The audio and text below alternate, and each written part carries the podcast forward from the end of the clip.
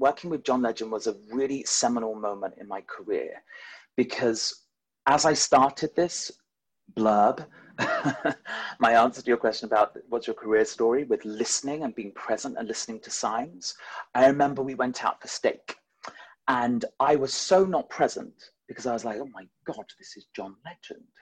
And then there was just a moment where I wasn't being true to myself or him as a human because I wasn't listening. I was so out of myself thinking this experience is so unique and odd and amazing and exciting, and I'm living the New York life and all those things.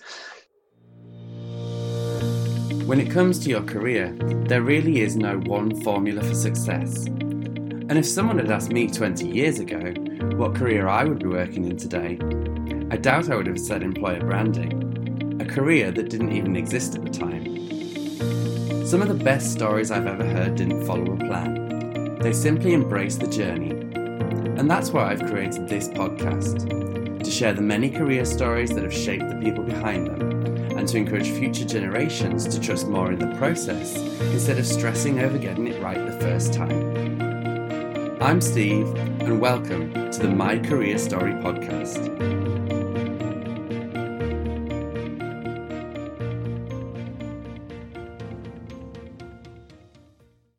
Hello and welcome back to the My Career Story podcast with me, your host, Steve Keith.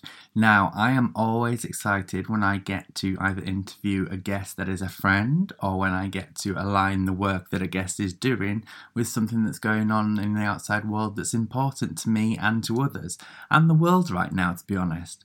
And I get both in this week's episode with my guest, Paul Russell, the founder of Standing Ovation Choir. Now, Paul delivers creative, engaging, mindful and well-being focused sessions that range from a company choir to breathing workshops to finding your voice in the workplace professional development units. He's led programs for various companies in London, Scotland, New York, L A, Miami and Dubai.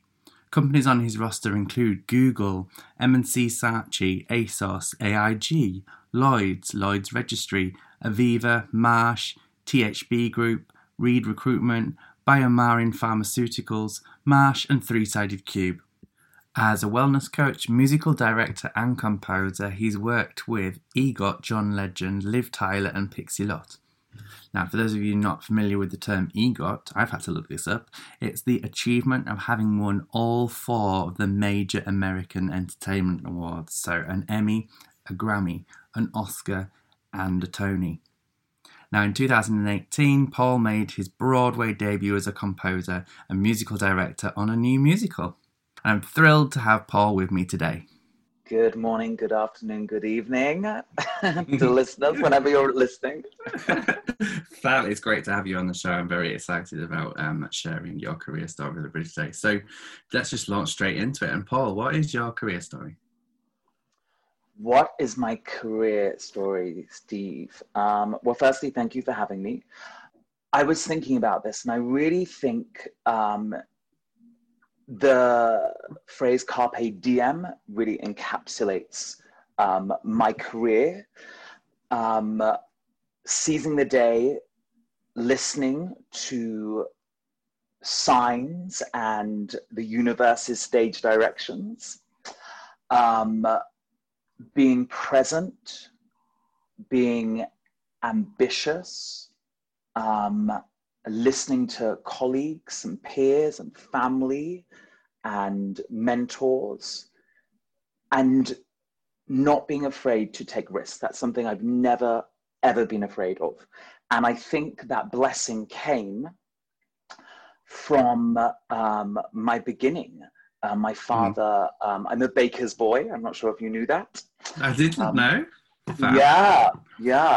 Um, uh, my uh, father was actually a master baker. There's a joke Take there, that. But I'm not going to go down that. Cute pause. And can you imagine, like, um, like three teenage sons, like, and, like he, he used to go to like master baker balls. I was like, this is too much, please stop. Like, like my goodness. Um, uh, and yes, and dad um, did so well. And we were very blessed in our childhood Um, and then supermarkets came in, and who buys their bread from bakers, um, which is really sad. Um, but also with my dad's pride as well, um, and passion about this baby that he created, um, that blew up. I mean, there was thirteen shops by the end, um, and one hundred fifty employees, I think. Um, it was amazing, and I'm very proud of him. But then all of a sudden, like that, we just lost everything. Mm. And it really taught me, number one, the value of money, the value of time. Um, pride is a good thing, but pride definitely can be a fool. And to mm. listen, to listen to people. So um, I, um, at eighteen, moved to London, and I trained at a conservatoire for music and drama. And it was a brilliant time because it was one of those very um, typical stories, I should say, of like how, you know, you hear, they, they bring in like excellent students. And my, my year was, everyone was super, super talented. Um, but then they have to break you to make you, like that very fame type of um, mm-hmm. story that you see in the films. And that's what they did. Um, But with it, just, I always had this belief in me and what I would do and what I would achieve. And I was thinking about this last night, that I think um, that kind of made me. So I remember, like, in my last year, in your third year, your graduating year, every show you do, um, you do in the West End, and um, casting directors, agents, they're always bought. And by this point, for whatever reason, I wasn't the flavor of the year. So uh, I remember being cast in this amazing production. I love Oscar Wilde. Um, one of my mm-hmm. favorite quotes is, only boring people speak at breakfast. um, you know, and uh, it's just, and be like, I'm paraphrasing this one, but um, be yourself, everyone else is taken. Yeah. Um, which I think is a great motto for business as well as um, personal and professional life. Yeah, family, all of that. And um, I remember being cast in this piece and being so excited and thinking, well, of course I'm perfect for this lead role. Of course I'm going to get it. And then I was literally cast as this Viscount who has three lines in Act One, Scene One. So I was like, okay, what are we going to do here? And then I, reading the script, I was like, there was a manservant called Phipps. Phipps was his name, the character. And literally, he has like eleven lines. They're all like, yes, my lord. No, my lord. It's, it's a butler, a manservant. And they hadn't cast it. So I remember the first day of rehearsal going, oh my goodness, this is going to be with agents and casting directors, and you've given me literally no moment to shine. But you, those three lines of this French Viscount, you, we're going to get everything there. And I went straight to the director the first day um, and said, listen, it is what it is, but this mm-hmm. cast, this, this hasn't been on the cast list, Phipps. I need to play this. And she was like, oh God, I haven't even thought about that. Perfect. You're this person. And I remember looking at these two tiny parts, which were so different. The Viscount I, w- I played is like so like so flamboyant, and you know, it was very like he's uh, he's just like such a. I'm visualizing it on the screen right now. Already. Yes, yes, it was a lot. It was a lot. Um, but then I was like, well, I can show the absolute juxtaposition with this other character. Long story short, I'm rambling, but. I, in the whole cast, someone who had probably the least amount of stage time was the only person who got any interest from casting directors and agents. And I remember at that moment in time being twenty, just about to turn twenty-one, going into this very competitive industry that I knew um, I was talented. I knew I was outstanding. That's not being egotistical. Like you just got, you've got to have that faith. Otherwise, mm. you know, um, sadly, it's a very tough industry, the arts. Mm. And in that moment, I was like, ah, this is how you play the game. You have to create your own rules. And if someone gives you something, those lemons, I know it's such a cliche, if someone gives you lemons, you make the best damn lemonade ever. And yeah. everyone's queuing up for it. So I remember um, that then is how I then spent the next seven years of my career. I did West End shows, musical plays, toured the world, um, sang for the Queen at Balmoral Castle, which was so an amazing, amazing experience, um, and did things, all the things I wanted to do as a child. And during this time, it got to a point though, where um, I felt like I was so blessed to be getting work. And as an actor, like I was very thankful for that. As a musician, I was very thankful for that. However, it wasn't enough uh, because it, I was kept on booking these jobs, and more often than not, there'd be, I'd be understudy, uh, like ensemble understudy, the lead. So let's say you were the lead and you went on your two weeks holiday, I would have my moment to shine for two weeks, then I'd go back to like third row of the chorus, oohing and ahhing. Yeah. pushing set on, pushing set off, like it's thoroughly unglamorous. But I loved it. But after all these years, it was like I just, it was like I was getting presents all the time by booking these gigs. But the present was the same. All that changed was the wrapping. So the show changed, mm. the wrapping paper changed, but it's the same gift.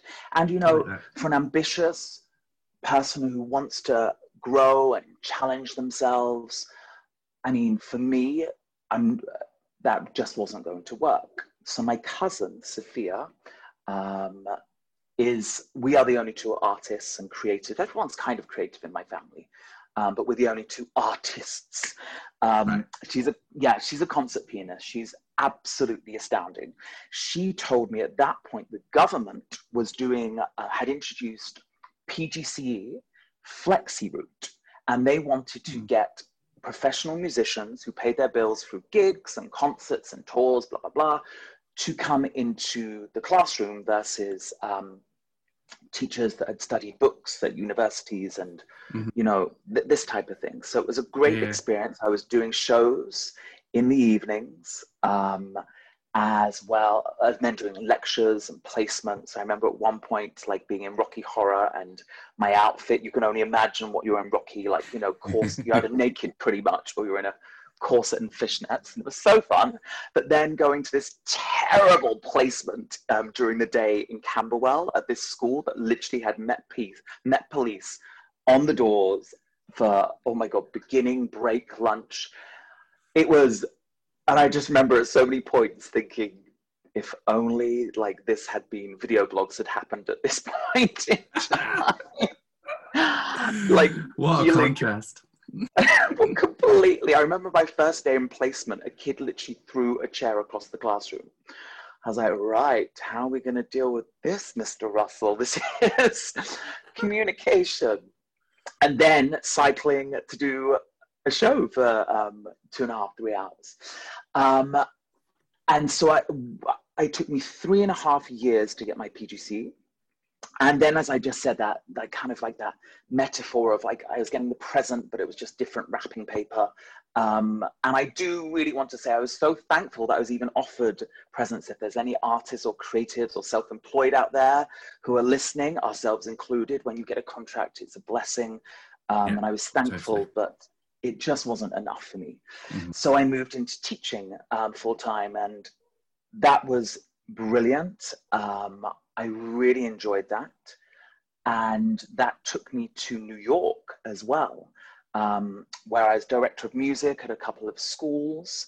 And then just through seizing the day, listening, networking, I was given amazing opportunities. Um, excuse me, working with John Legend, um, working with celebrities. It was, it was amazing. It was this young man from, well, young boy, I was in my late twenties. You think you're a man, but you're not. Um, I'm hoping as someone who turns forty this year that I will be a man at some point. Or an adult, I should say, an adult. Um, although I think adulting is overrated. I would completely go with that, yeah. Yeah. And you don't even look close to forty, so. Oh, I will take that. Thank you, kind sir. Um, and um, just all these opportunities, this young person in their late twenties moving to New York, working and having lunches, and like the, the John, working with John Legend was a really seminal moment in my career, because as I started this blurb, My answer to your question about what's your career story with listening and being present and listening to signs. I remember we went out for steak and I was so not present because I was like, oh my God, this is John Legend. And then there was just a moment where I wasn't being true to myself or him as a human because I wasn't listening. I was so out of myself thinking this experience is so unique and odd and amazing and exciting, and I'm living the New York life and all those things. And then just stopped myself. And he was just talking normal things like we're just like having a conversation now. And it was a real moment of you need to be, you need to stop, Paul, you need to be present. You've been hired for yeah. this reason. Um, lose, we now have that imposter syndrome term, which definitely it was at that point, you know, lose that, shake that, be present. And I'm so glad I was, and it was an amazing experience with him. Um, and that led on to lots more coaching. Um, I left teaching then, and I segued back into creating and coaching, doing my own projects. And I had a client in New York who was quite high up at Google. Mm. And Um, he actually came to me ultimately um, was a referral from one of my Broadway clients, um, came to me for speech and confidence. Uh, every time he would have to, so it was nothing to do with singing, nothing to do with music really. It was more like presentation skills and okay. breathing. Uh, yeah, he would lead, like he would literally have to take a beta blocker before he would lead a presentation at work, which, you know, wow. Yeah, and, and it happens, but he's like, I think that I can find holistic ways and techniques to improve this. So I worked with him. We're still in contact, a wonderful man. Um, and he got another promotion at Google and all of a sudden inherited this um, less than enthusiastic team to have a new leader.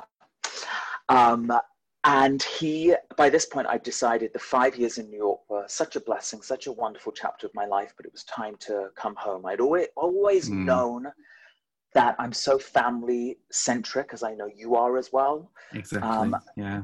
And it's so important. Um, and I felt as soon as my life back home was moving on and away from me, that that would be the time.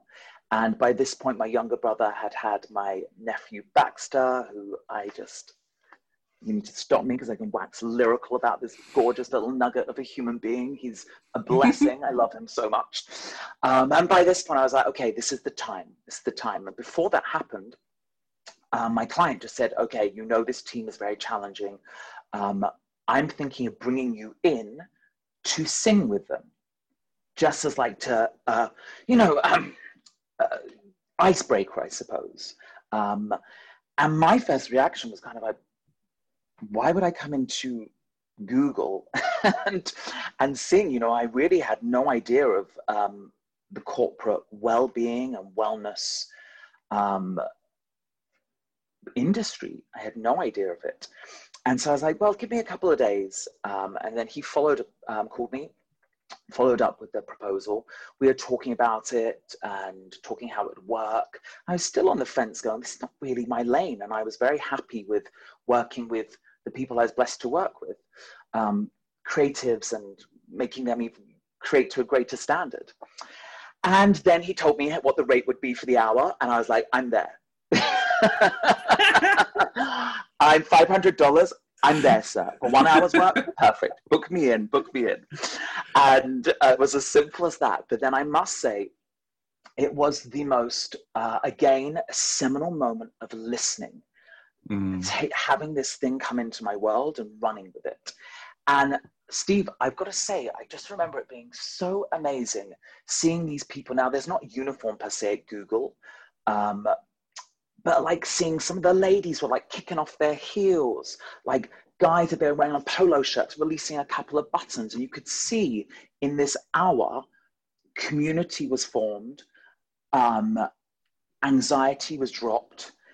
And it was a really rewarding session and feedback was great. And then they hooked me up with a gig as soon as I moved back to London. A week later, I went into Google, um, in London, did a similar gig.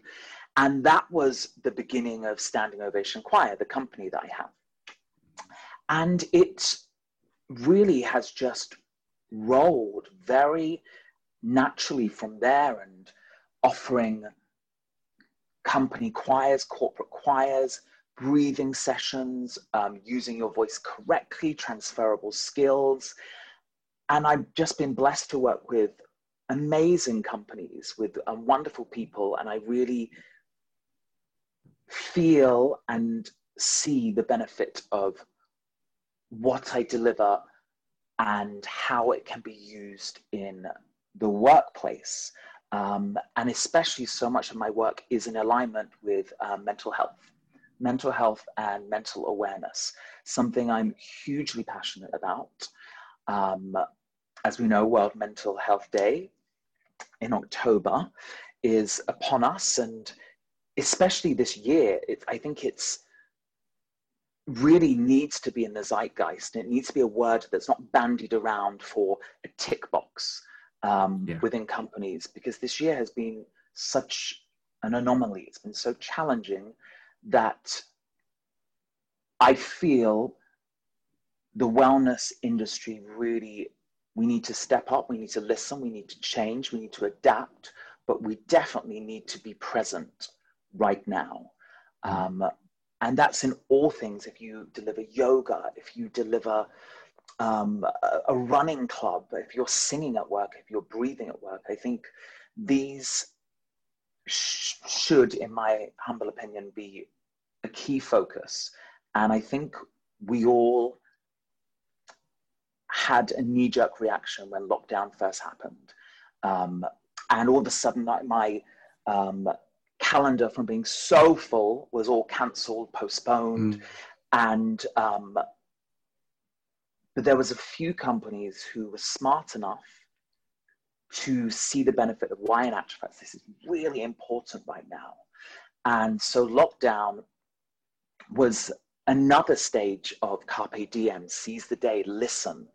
Um, don't get sad, don't get mad that um, gigs and things have been planned for months and months and months. You know how long these things are planned in advance.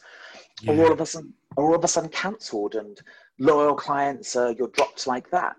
Well, what are you gonna do? I'm not gonna put my energy into that. I'm gonna put my energy into creating and reinventing and uh, approaching things in a different way. And as a result, lockdown was actually very busy for me. It was very creative. Um, I um, musically directed and composed a Zoomsicle. It was supposed to be a musical, um, a documentary. We were going to film five days in Chicago, five days in L A. Then all of a sudden this happened. And, yeah. you know, sadly, mm. the States are going through it really bad. Not that we're doing great over here, but so the flying was definitely not happening. And it was just a wonderful time of reflection. And to conclude, and thank you for being patient, for allowing me to talk, and thank you, listeners, for... No, I'm loving listening. Carry on. You can listen to you all day. Oh, good. I was like, oh, my goodness, I've been waffling on forever. Um, but, you know, I really... I've always had um, mantras in my life, before I even called them mantras.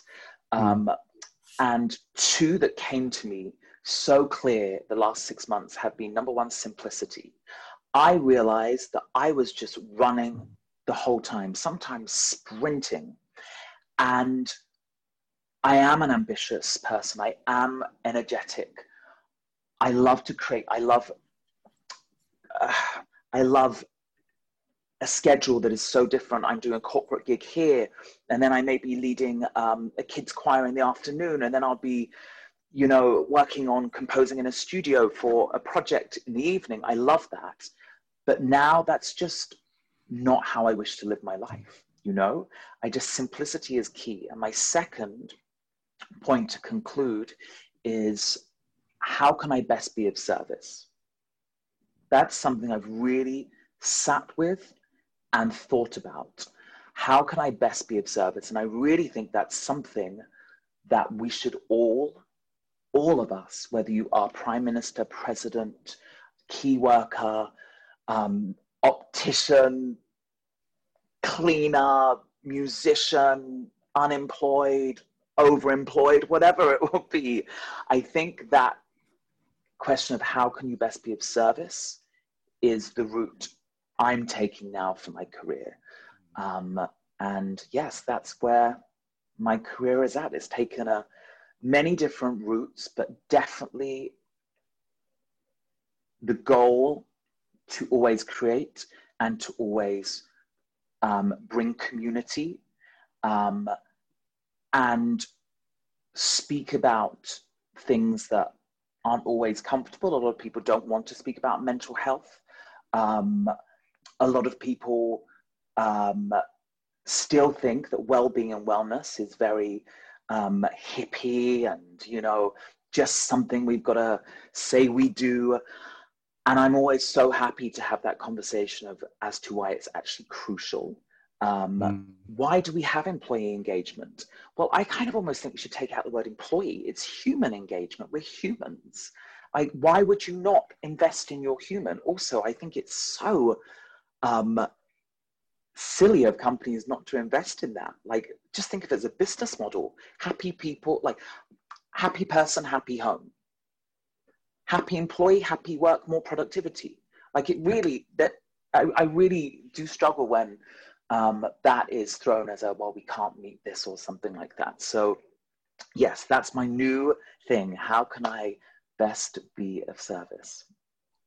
And that's, and that's great. And it's really important. And I think that it shows also as well, kind of the, the hand, handover crossover between the work that we both do as well. Because I'm constantly talking to people about how actually, do you know what, like, unless you're able to tell the stories of how people are enjoying themselves in the workplace and feel like they're adding value, that they are um, in service for some reason, then people aren't going to be interested in joining. If you if you create a different version of a, a campaign for something, saying it's wonderful to work here, and somebody walks in the door and it's an absolute nightmare, what was the point?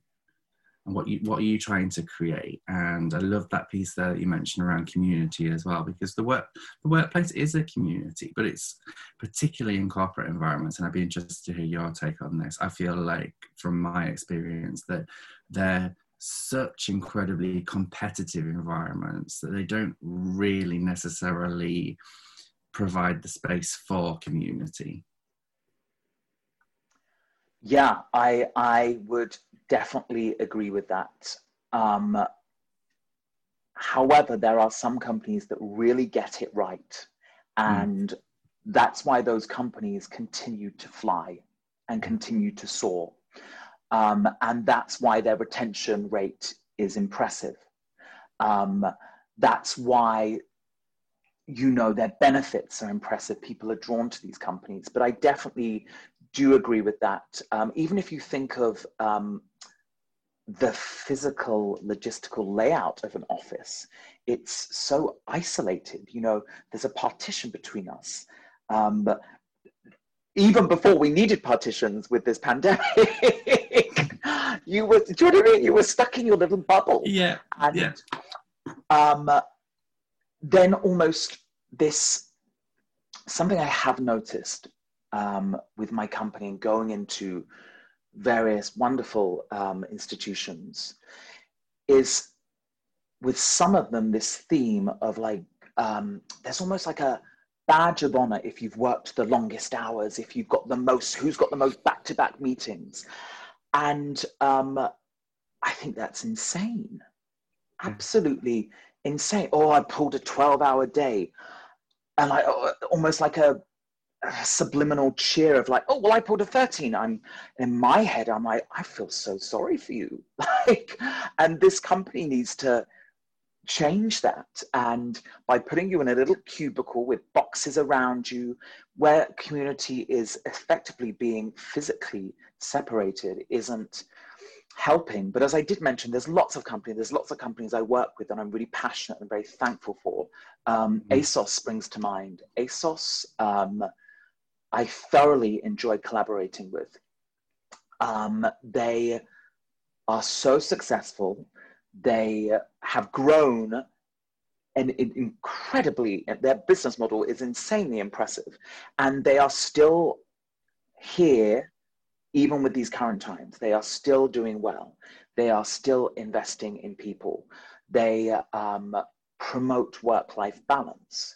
I think these things are really important. And, you know, um, thinking about like the mental health with community as well. I think just going for a walk at lunch with a colleague, or maybe just make it insular, like maybe I just need to get out of this building for fifteen minutes. Maybe it's to grab a coffee and a sandwich, or maybe it's just to walk mm. and just breathe and be. Um, I think things like that really should be encouraged versus this kind of archaic, prehistoric, you're sle- like you're chained to your desk, and you know, the more, oh, the more hours you do, the more of a hermit you are to your work versus your life, the more promotions you get. I just think that's, hopefully, I'm hopeful that that will change, because that's surely got to change. It's got to change right now. Yeah, it has. And I think listening to you talking about it, it's interesting, because I've, I've got a, a poll live on LinkedIn at the moment where I've asked people. So I saw an advert for um, one of the co-working spaces down in London that was saying, was re-promoting itself. Um, obviously, it's a difficult time right now with people not wanting to go into spaces or worrying about things. Um, but they're trying to promote that. I've seen a lot of the big, some big companies. So, for example, I think it was Lloyd's I was reading the other day. I've started to look actually at their local branches and old branches that are closed in smaller towns and cities and things, and start going, well, could we actually create co-working spaces in there for people to go into if they want to get out and go into work for the day, or models where um, you have days where the team come together in the future and it's a digital detox day, so nobody's allowed to bring their laptop or look at emails, and it's about team building, it's about strategy, it's about focusing on well-being, it's about having a social and actually being like, if we are, and the thing that, the thing that I find interesting at the moment is this has been going on so long now that it is really starting to change habits. So the virtual digital piece is here to stay. As much as people talk about going back to normal, we're not going back to how it was, I don't think. Um, and so those opportunities for that human connection and community building are going to be really important. But the poll that I have live is um, asking people, because the, the messaging for this co-working space had been positioned around the idea of work from home burnout. Mm-hmm. And people saying, actually, I'm sick of working from home now. I'm here all the time. I never switch off. I've got the kids here. I've got my husband here. I've got the pets here. I've got my grandparents here. I don't really quite know when work starts and when work finishes. I feel very privileged working for myself, because I do, I haven't taken care of myself in the past. And so I prioritize that now. And so same as this morning. So before we started our conversation, you're the first thing that I've probably actually done today. In terms of work, I did check a few emails this morning whilst I was getting uh, ready to go out with the dog, but I took time to have breakfast, didn't switch my phone on until about ten o'clock, went out for a walk, enjoyed the beautiful countryside around me, mm. and then sat down with the intention of doing some work for a few hours, knowing that I'll take a break again later, maybe go and read a book in the garden or something. And just, and I've built that into my life now. So my work and life are sitting very nicely by the side of each other. And that's how I want to keep it. And I realise some people listening to this might think, well, that's idealistic, isn't it? Really, you work for yourself. You've made the choice to go and move back to the Lake District. You're living with your parents. You don't have this overhead. You don't have that overhead. You've got the time and space to be able to create that life for yourself. And I would completely agree with that, but I would also challenge people and say, you can do it too. one hundred percent. Um, well, thank you for your honesty just then about the move and um, maybe not looking after yourself in the past as much as you wish you had. Um, there can definitely someone could, for every statement, everything we've said so far in this whole podcast, there is definitely counteracting arguments and points. But my thing that I would say with regard to your statement of like, you know, I started, I checked a couple of emails, went out, had breakfast, did a walk for a dog, I'm going to read a book later, doing this podcast now, is that whoever is out there listening, you too can create that. You were brave, Steve. You left London. London was no longer working for you. And I've always felt this, always felt this. it is so easy to start things. Do you know what I mean? Where I'm starting a new gym membership. I'm starting a new diet. I'm starting a new job. I'm starting a new club. But I think it takes the, gr- the brave person to sit back, reflect upon a situation, and leave. You know, I think leaving when it's right, um, and let's be clear, I'm not saying abandoning. That's a very different thing. But to leave, is, yeah. to, to leave is brave. And so what you did is you took a situation, you created it for yourself. I think this poll that you have is very important because there definitely is burnout. I, um, but people, you, I, we need to take ownership of this situation because you're right. This um, is, things have changed and they will change and they should change forever. Mm-hmm. Um, and you can create your own timetable. If you're working from home, um, it's, you do it with your own business. I do it from my own business. As a twenty-one year old um, jobbing actor, um, even when I would like tour around the world, I had a show. I was in a different country where I didn't know the language. Um, and I would just have a show at eight p.m. So I'm in the theater, what, at six thirty, something like this. We, mm-hmm. I had to create a schedule for myself. There's only so much like going out, and I, you know, I was in my early twenties, there's only so much going out um, after a show and then waking up in the afternoon, hitting the gym, maybe doing some shopping, then going to do your show again. It's, it's very boring after a while, you know, and it does actually give burnout. So just scheduling things. So you did, you had breakfast, you told me you had your porridge and your garden with your dog mm-hmm. yeah. and talking yeah. to your mum. I did yoga before this. Um, and if you haven't, because there are kids around and things like this, you know, my neighbors, um, I see the mother who's working from home, three young, um, gorgeous family. She just goes to the park opposite, mm. does it every morning, really, really early. And you can see the kids running around, but you can see her with her coffee, just chilling, having some me time in this safe central London park, um, and then going to do their day. Um, I think that burnout, um, I'm going to slightly move um, the conversation because I'd be interested to hear your thoughts about this, actually. Um, I feel, sadly, some employees, employers, I should say, and companies have used this pandemic to their advantage with their employees. So I have a very dear friend who um, this company has done so many, uh, first of all, they were furloughed, and then sadly through his start date, he wasn't out, um, eligible for furlough. He'd literally just joined this company. Mm-hmm. And um, then all of a sudden his salary went to eighty percent. And then it went to sixty percent. And then all of a sudden there were four people in his role and then they were cutting it down to two. And it was like they had to audition. It was like, reminded me of like when I was a kid auditioning for shows, very X Factor style, you know, it was like, you have to um, submit this, you have to do this test. And creating this environment of anxiety, no community. And I would, when I would speak with him, when we would Zoom in lockdown, you know, it wasn't my place then because everything was so new. He was just, I'm just so thankful to have a job. And I was just thinking, the way you're being treated is terrible. You're being held to ransom. So he's now on sixty percent of his salary. So he should be working three days a week. They're scheduling calls, meetings in London now on those Thursday and Friday where he's not paid. It's now expected. And then to top this off, this company, of which will remain anonymous, as will my dear friend, Um, has just booked their biggest gig, the biggest client they've had ever. And my first thing would be like, okay, well, you need to move all those people back to one hundred percent. Um, we need to have some thank yous for the amazing work you did to book this client. Mm-hmm. And we need to just think about how we work.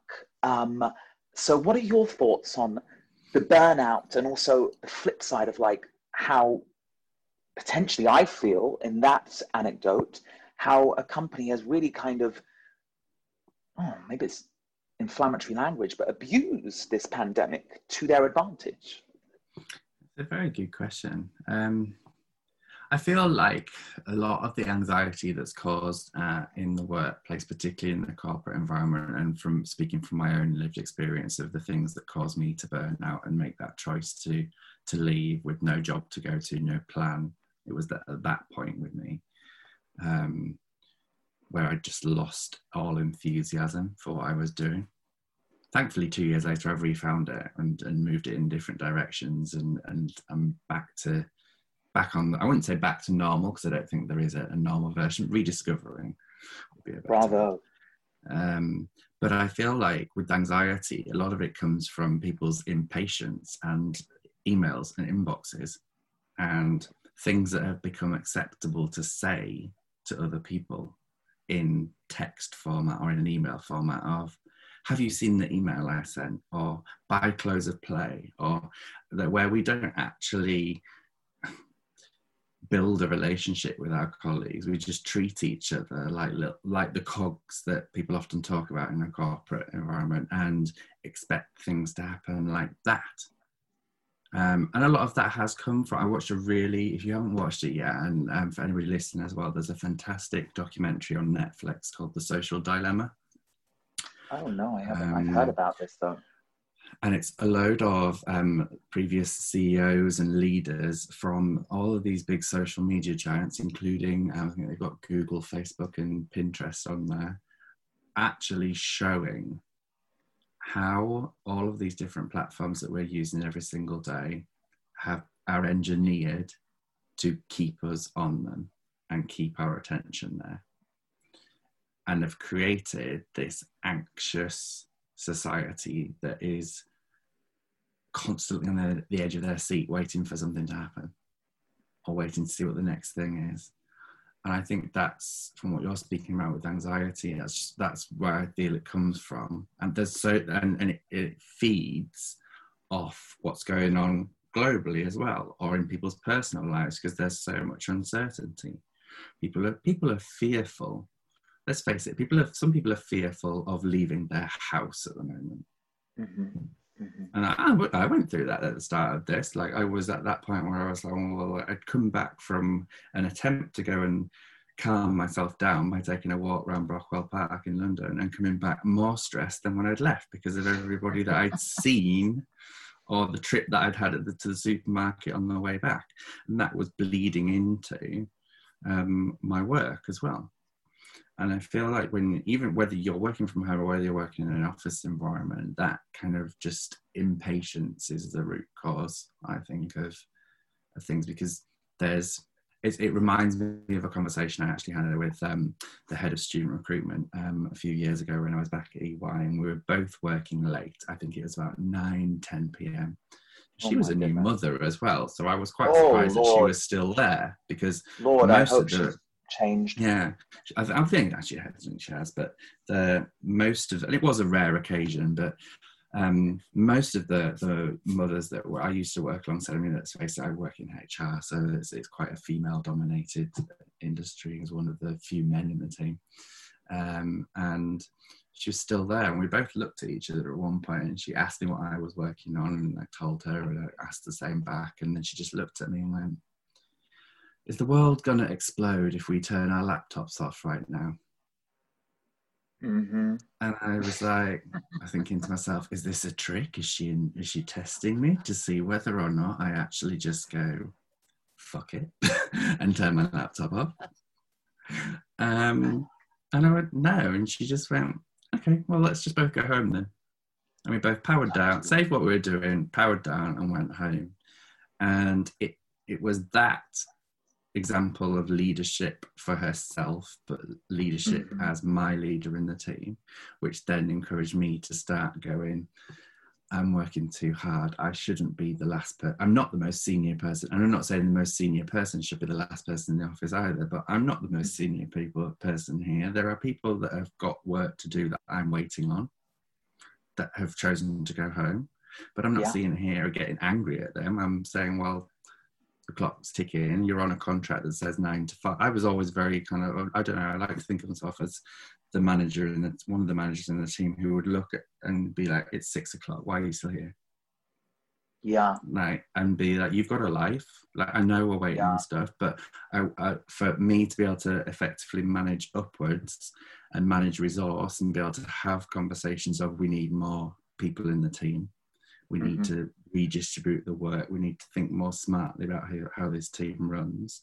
You need to be able to show that there's an impact, and that, that never comes to the surface if everybody's constantly covering their tracks by working longer.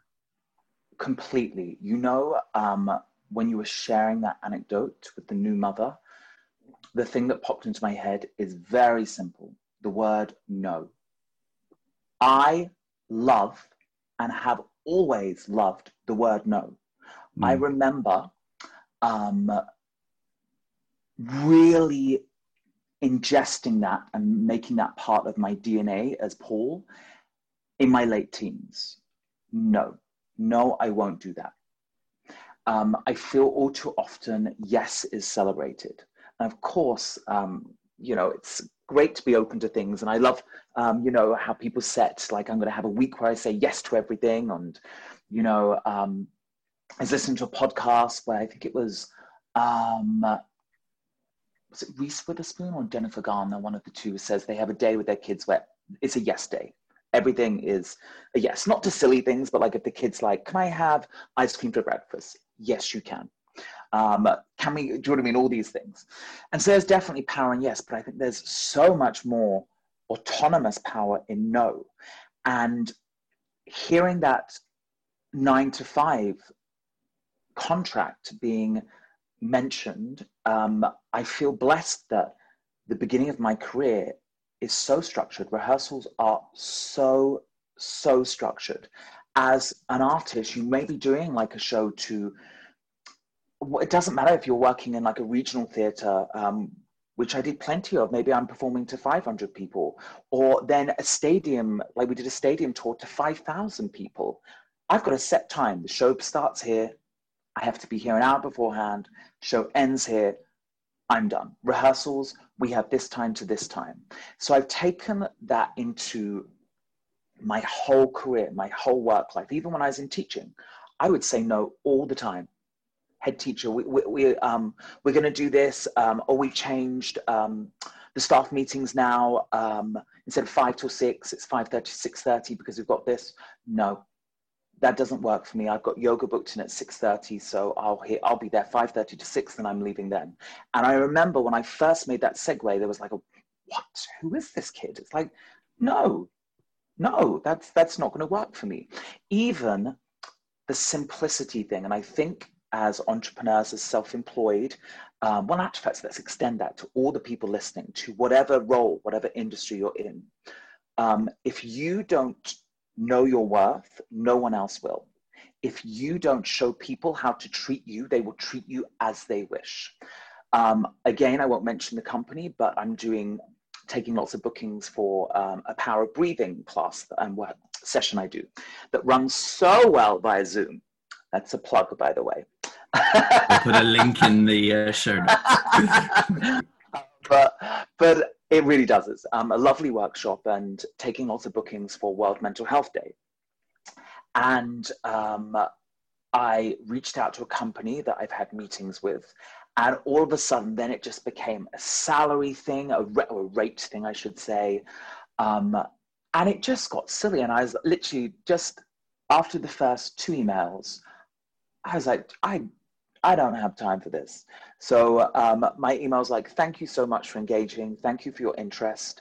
Um, that doesn't meet my worth and also isn't fair on the other companies that are already paying that. And I have due diligence as a professional, as an honest human, to honor that. So I was literally like, you know, I understand and I thank them for being candid about their um, fiscal situation.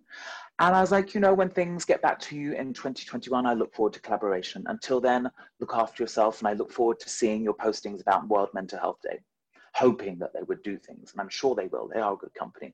But like even just things like that in a pandemic, I was like, no, no, no, no, no. This doesn't work. This isn't right. This is not for me.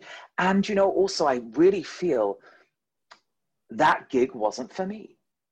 that job wasn't for me.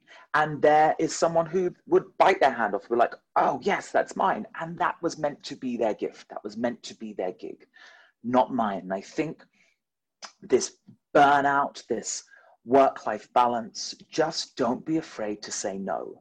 And I know there are probably potentially maybe some people celebrating. I hope there are at that statement.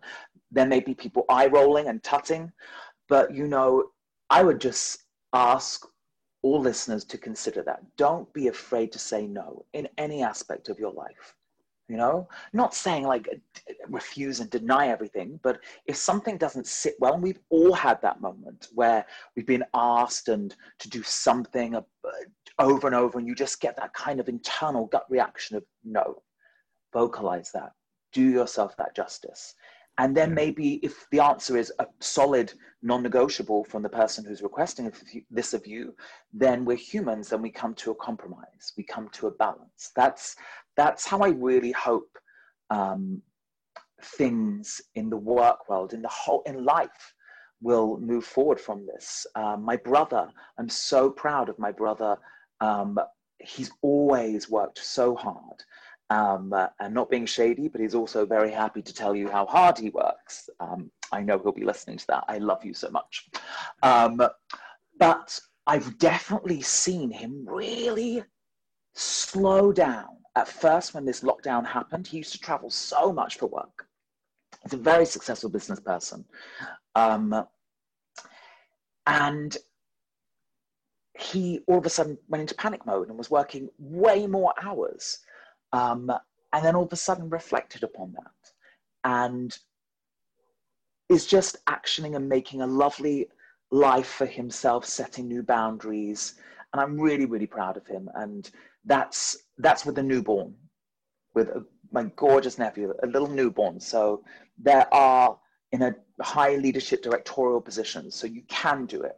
You definitely can. Wherever, whatever you're in, you can do that. Like it, you're just, your well-being um is is so it's just paramount. It's paramount.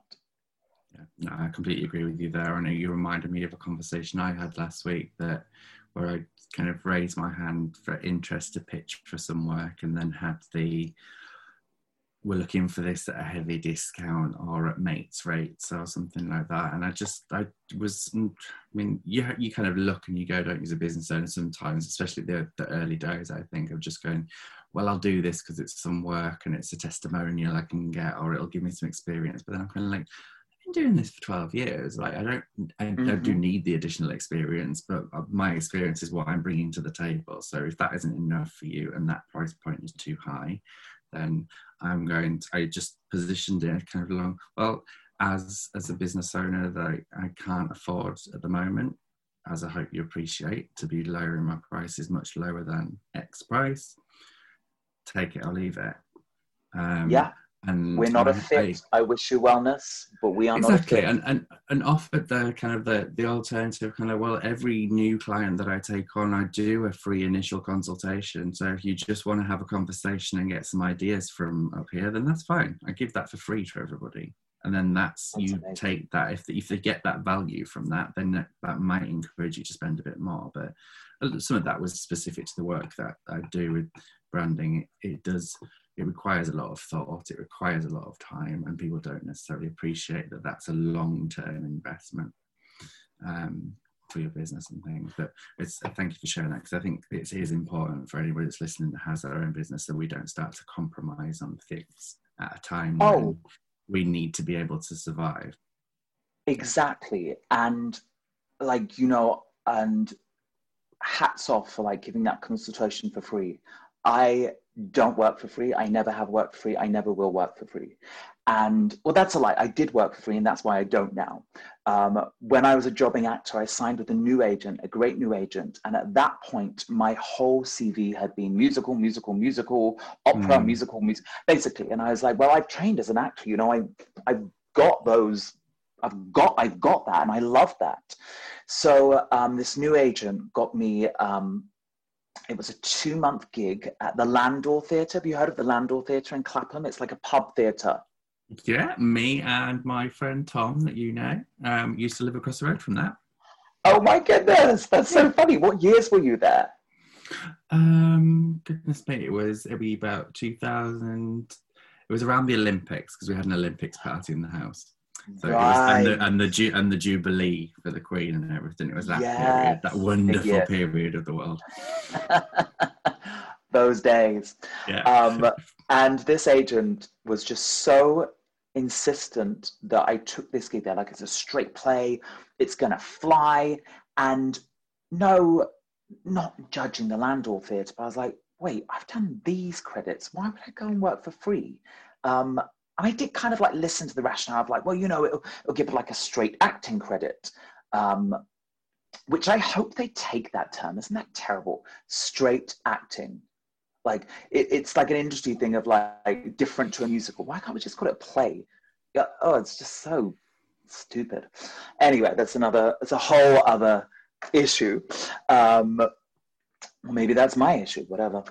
Um, but doing it and just no one came, no castings happened. Um, and it, it was just with, it wasn't, it was probably my least favorite professional career or decision. I remember from that moment going, nope, no, no, no, no, no, no, no, no. Who works for free? No one in my family worked for free. You know, my brother's business person, my other brother's a social worker.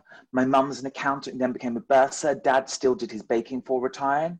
Never, my dad never baked bread for free. My mum never did someone's accounts for free. My younger brother didn't do social work. I was like, well, why are you going to expect me as an artist to do this? Because you know there's a pool of people you can uh, tap into. And I think that's the same as like startups. I, you know, like that that's something I've just held and I'm just, you know, um, yeah, I, again, it's that, no, no, um, let me show you how to treat me. Um, mm. What I'm going to, like the, the company that was offering a silly rate that's similar to story to what you just had, um, that was a, a moment of me knowing my worth and what I can do, and also how this would so benefit your employees who are so stressed right now. This would be so beneficial to them. You've had all the testimonials, you've watched the videos, clearly you're engaged, clearly you're interested. And it was just a moment of like, well, let, if you wish to work with me, then let me show you how to treat, how you should treat me. And mm. that's fine. You're not willing to treat me like this. twenty-one, let's review. And if we work together, fabulous. If not, c'est la vie. That's okay. Mm. That's so mm. fine. Yeah. Fabulous. Right. Well, I'm I'm mindful of time and boundaries as well, because I know that we were booked in for an hour and we're slightly over. So what I'm going to do is ask you the one question that I do um, ask every single guest along the way, and um, as a way to wrap up the episode, what would be your advice um, that you would give people, Paul? With regard to? With regard to careers. My advice would be, to thine own self be true. To thine own self be true. Don't be afraid to ask questions. Um, if you're starting somewhere and an acronym is being bandied around, um, mm. I remember in teacher training, um, this G and T was being like buzzed around. And I literally stopped in this big, like I went to U C L Institute of Education in this massive, yeah. big seminar room, hundreds of us there. Um, G and T, G and T, G and T. And I literally put my hand up. I was like, I'm sorry, in my world, that's a gin and tonic. And I presume you're not talking about this with education. So what is a G and T? They're like gift and I mean, talent. My mind was going there and I know what the answer is, but and, it's only, and it's only midday. What does that say about Sarah? You live you, you do you. Um, it's, what's that? It's five p m somewhere, Steve. It's yes, five p m exactly. somewhere. Yes, exactly. Um, but like, so to thine own self be true. Don't be afraid to ask questions. Know your own worth. Um, think, I know it's so taboo, but to think outside the box. Really do. And don't be afraid to change. Yeah. Don't be afraid to change. How many, like, so many of us do a degree with this title and then end up doing something so different. Look at all the amazing actors who um, trained as scientists. Now they're actors, or um, didn't even train at all these different things. Look at entrepreneurs, C E Os who just took a risk. And I think that to thine own self be true, and don't be afraid to take risks, know your value, use that word, those two letters, N O. If it doesn't sit with you, say no. Um, and just, yeah, and ha have have fun. It's work. Oh, my goodness, we mm. we work like that's not our lives, you know. It's and career is so fulfilling.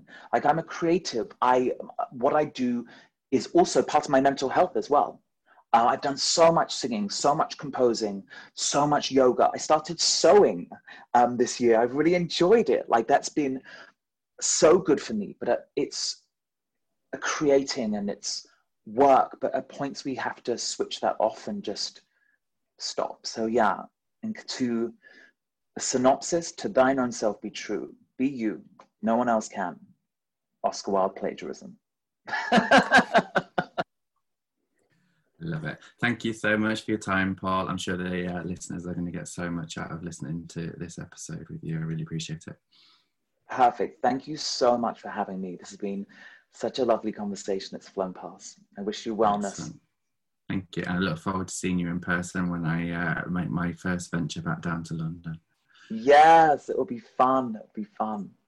Excellent. Great. Thanks a lot, Paul. Okay. Have a wonderful day. You too. Bye. Bye-bye. So that was another episode of the My Career Story podcast. I hope you enjoyed listening to myself and Paul there today.